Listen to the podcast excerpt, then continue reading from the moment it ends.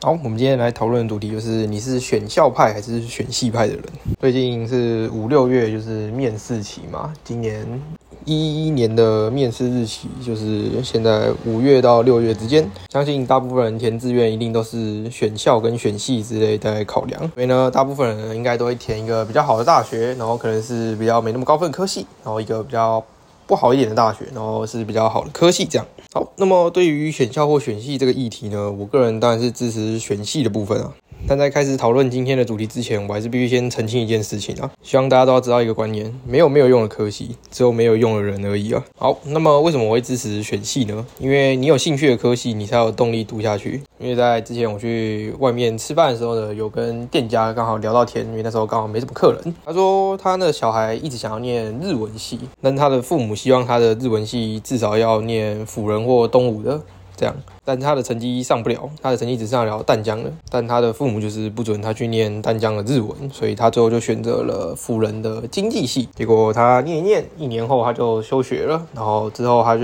跟他父母说，他决定要重考。然后他的父母一开始听到他要重考，还很高兴，以为说他说他要去考回辅仁或东吴的日文系，扳回一城这样。但是他小孩表示说，他只是要再考回淡江的日文而已。然后考完之后，他小孩如愿以偿上了淡江的日文系。这样这件事就告诉我们说，你选了一个校名比较好听，但是却是你完全没有兴趣的科系，你要撑下去是很痛苦的。也就是说，你很可能撑不完四年，然后你就已经当了很多科目，然后最后毕不了业这样。如果是这种状况，你就必须无限重修或者是休学重考嘛。所以选择自己有兴趣的科系一定是非常重要的，不然你四年过得非常的痛苦。但我知道很多家长都不希望自己小孩去念纯文组的科系。要是你的理想就是在什么中文啊、哲学、历史这些科系的话，那现实面告诉你，的确是他的工作选择是比较少的。但是我们前面也提到了，没有没有用的科系，只有没有用的人而已。只是说你相对的，你必须要做到非常顶尖，你才能获得比较好一点的工作。像是这些科系主要的工作范围，就是在所谓的学者跟这个老师这些选择上面嘛。但是现在教师真是非常难考，然后学者的话，你也必须做到非常出类拔萃，你才成办法成为一个学者。所以如果你的兴趣刚好在这些科系的话呢，你就必须付出比别人多的努力，然后想办法让自己成为最顶尖的人才，然后你就可以获得比较优渥的薪水，或者是比别人更多的选择，就比较不会被局限在一条路，像是什么编辑啊，或者一些比较低薪然后又高工时的工作这样。甚至有些人可能连这种工作都找不到，最后只能去当个类似工读生就能做工作，像是什么店员或者是。一些比较简单、付出劳力的那种工作，如果是这样的话，你最后学了这些知识性东西的话，就变得很可惜。所以我也想说，要是你有选择的话，就是如果你只是因为校名比较好听这种原因，然后你就去选这些科系的话，基本上会后悔的。如果你自己没有兴趣，然后你无法成为一个比同才还要有能力的人的话，这样的话啊最后一定都是很后悔啦。因为就算你有好的学校的名称，可是你因为你科系的关系。所以你在找工作上，你的专业可能无法去提供你工作所需要的能力，或者是别人看到你那科系就觉得说，嗯，可是这个科系好像也没有什么直接对应的能力。我认为选系大于选校的原因，是因为说，比如说法律系，它很多学校都有。所以要是你的兴趣在法律的话，我觉得选什么学校其实没什么太大的关系。让大家都有名校思维，什么台政北东啊之类的，这个排名是仅限于法律系啊。人家你念的是辅仁啊、东海啊，甚至文化之类的法律系。其实说法律人最后走的路都是同一条啊，就是考律师执照这件事情嘛。就算你是台政的学生，但是你考不上律师执照，你还是赢不过文化考上律师执照的学生。现实层面就是如此啊。当然，大家都会说什么台政这种比较顶大的国考率一定是比较高的嘛？我认为这也不是老师教比较好，只是因为他们学生素质本身比较高啊。因为就算是比较后段的学校，也是会有考上律师的人。所以如果你确定你的兴趣在这边，你就认真去念，你一定也是可以成为成功的那个人。就按台政的国考率是百分之二十，然后可能你的学校的国考率只有百分之三、百分之一之类的。那你念顶大，然后考不上，是你念的学校可能比较后段一点，可是你就是那百分之一的人，那你就成功了。我个人是认为，真的不要把校名看得太重了，学习只是一个过程啊，重点是最后的结果。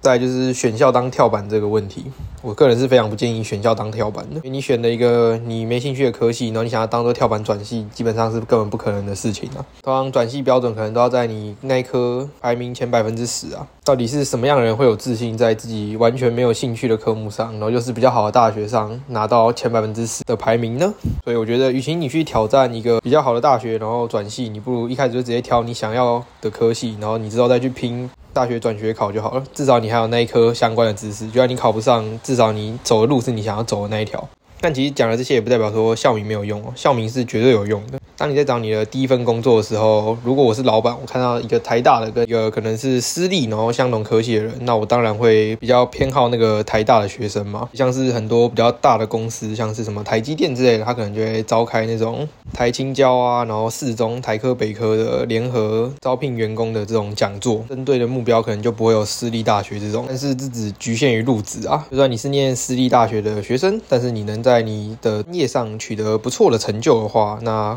这种大公司一定也是非常想要挖角你过去，希望你去成为他的员工，帮他做事的，这样吗？或许起步会比较辛苦一点，但是因为是你想做的事情，所以你可能会比别人付出的更多，然后做得更好。当你表现比别人突出的时候，你自然就会被看到啦，只是比较晚一点而已嘛。所以好的大学只是让你比较快速的跑在前面而已。但是如果有了这种优越感之后，然后你可能就是停止不动，或者是你就觉得说自己就已经很优秀，已经比后面的人还要优秀的话，那迟早一定是会被超前。那么比较后段学生呢，就只要想着自己可能只是起点比别人落后一点点，但是你只要透过努力，你迟早是可以追赶得上前面的人啊。像法律、会计这种最后都要考执照的科系，其实重点真的是在你后面的努力啊，而不是你是什么学校的学生。有的人想说，不要因为校名而放弃了自己的兴趣啊。但很多人说兴趣不能当饭吃，但是如果你能把你兴趣变成你的专业，那么就一定是可以当饭吃啊，因为。不管什么工作，靠的就是一个专业嘛，就是你要做到别人可能无法替代你的事情。而大学就是一个很好培养你专业的地方。